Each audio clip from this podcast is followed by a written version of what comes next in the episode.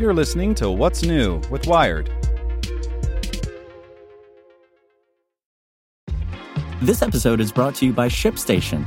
You know, some things take a lot of work, like sending little robots to far off distant planets. And just as that's challenging, so too is running a successful e commerce business, especially when there's so much to do. So I want to introduce you all to ShipStation. Now, I love using ShipStation because of its easy to use dashboard, which makes managing orders and printing labels a breeze and super smooth. Oh, and the customer service is just out of this world. It's exactly what you need to help grow your business. Sign up for your free 60-day trial at shipstation.com slash technews. That's shipstation.com slash technews. This podcast is supported by Tools and Weapons, the podcast hosted by Microsoft Vice Chair and President Brad Smith. Each episode features insight you won't find anywhere else from the center of the conversation surrounding emerging technologies like AI.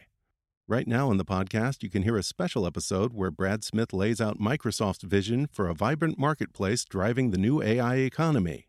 To hear more, follow or subscribe to Tools and Weapons with Brad Smith wherever you get your podcasts. You're listening to What's New with Wired. It's Tuesday, May 10th. Today we're talking about how in certain states politicians could leap on the opportunity to push for the criminalization of certain methods of birth control, as well as impair access to IVF. Before we get into today's top story, remember to check out our other Wired podcasts. Today in Wired Business, the crypto industry is getting too honest with it. Checking in on Wired Science, you don't have to quit meat to save the planet, just eat less. In certain states, politicians could leap on the opportunity to push for the criminalization of certain methods of birth control, as well as impair access to IVF. Within minutes of the leaking of the draft opinion from the U.S. Supreme Court calling for the overturning of Roe v. Wade, Elizabeth Constance, a reproductive endocrinologist at the Heartland Center for Reproductive Medicine in Omaha, Nebraska, was inundated with messages on social media from concerned patients. What does this mean for the embryos I have frozen? They asked her. What does it mean for the egg retrieval I have planned? Our patients are really afraid, says Constance. Should Roe v. Wade, the 1973 case which ruled that the right to abortion in the U.S. is protected by the Constitution, be rolled back, the repercussions will be swift and they will be devastating. And the realities of a post Roe world will likely not stop at abortion bans. Many more frontiers of reproductive health are in peril, legal experts and bioethicists warn.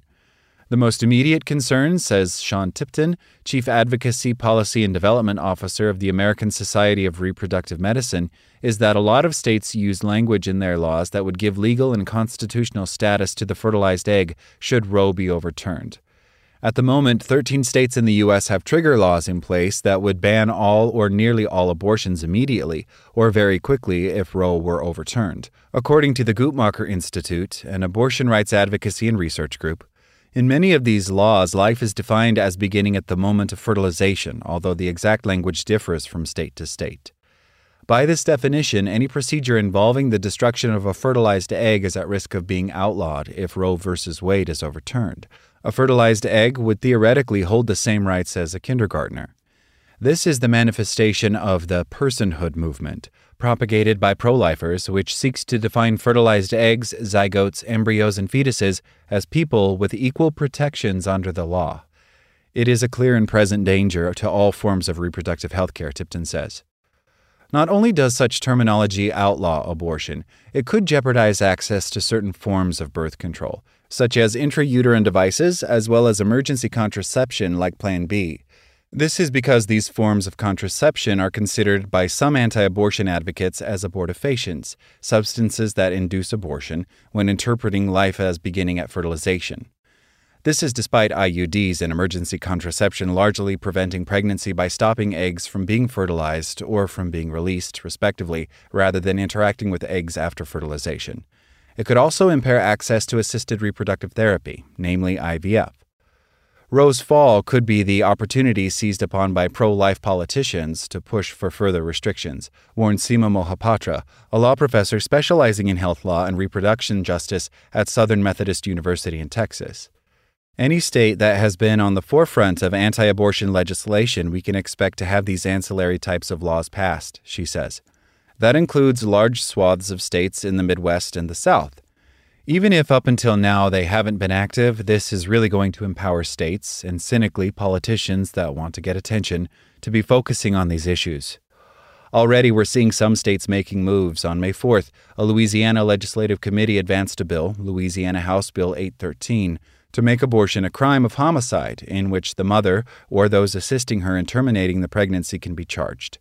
The bill also states that the unborn should be protected at the moment of fertilization, the exact language that could criminalize birth control in certain forms. In April, Nebraska's trigger law, Nebraska Legislative Bill 933, which called for a ban on abortion and also appeared to ban certain forms of contraception in Plan B, died after it failed to gather the votes it needed.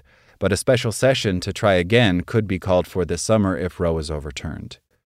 A further knock on effect of these laws could be to impair access to IVF, where superfluous embryos are part and parcel of the procedure. Multiple eggs are harvested and fertilized to raise the likelihood of the process being successful, with those embryos not immediately needed often being frozen to potentially be used in later rounds.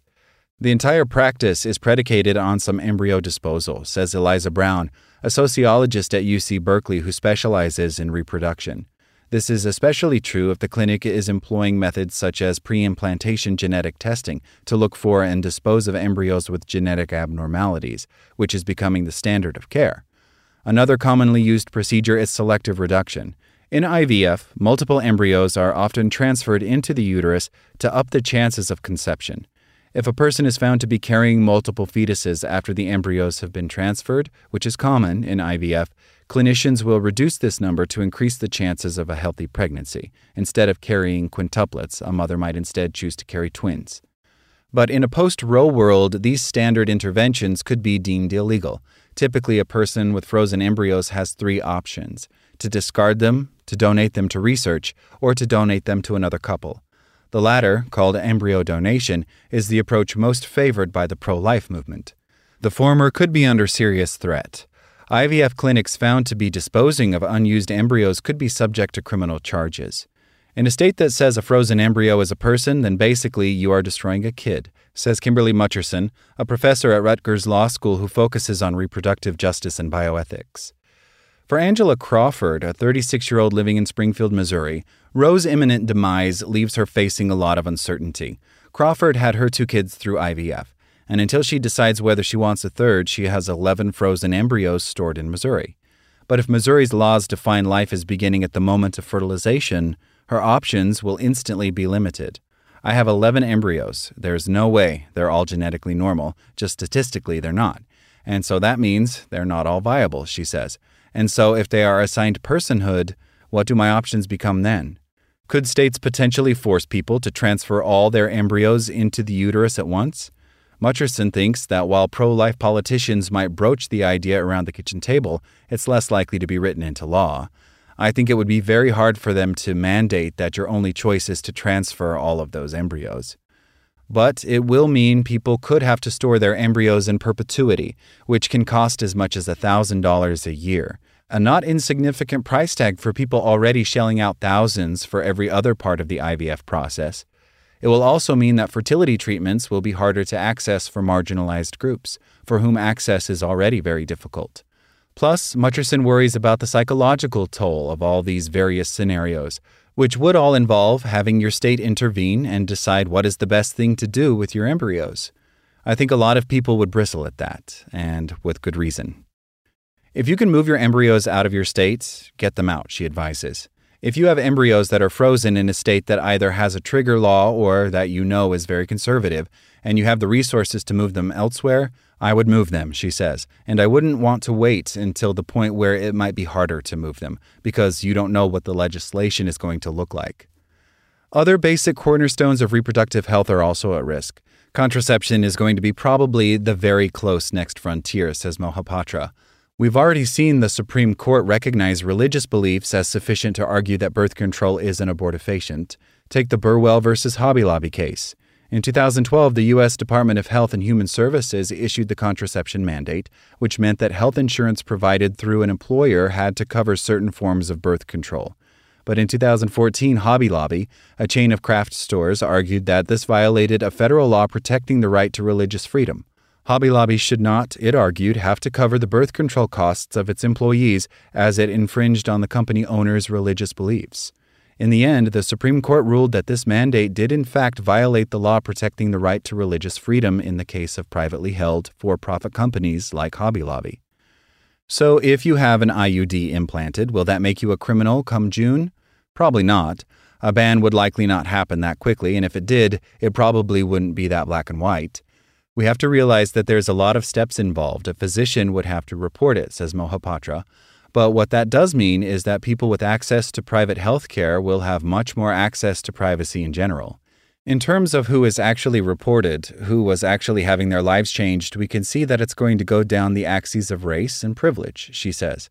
And so this really is something that is going to impact people that are already disadvantaged in terms of income, in terms of race, and access to resources. The impending reality that Constance and her colleagues at the Heartland Center for Reproductive Medicine are facing is a scary one, she says. She chose this field because she cares about her patients.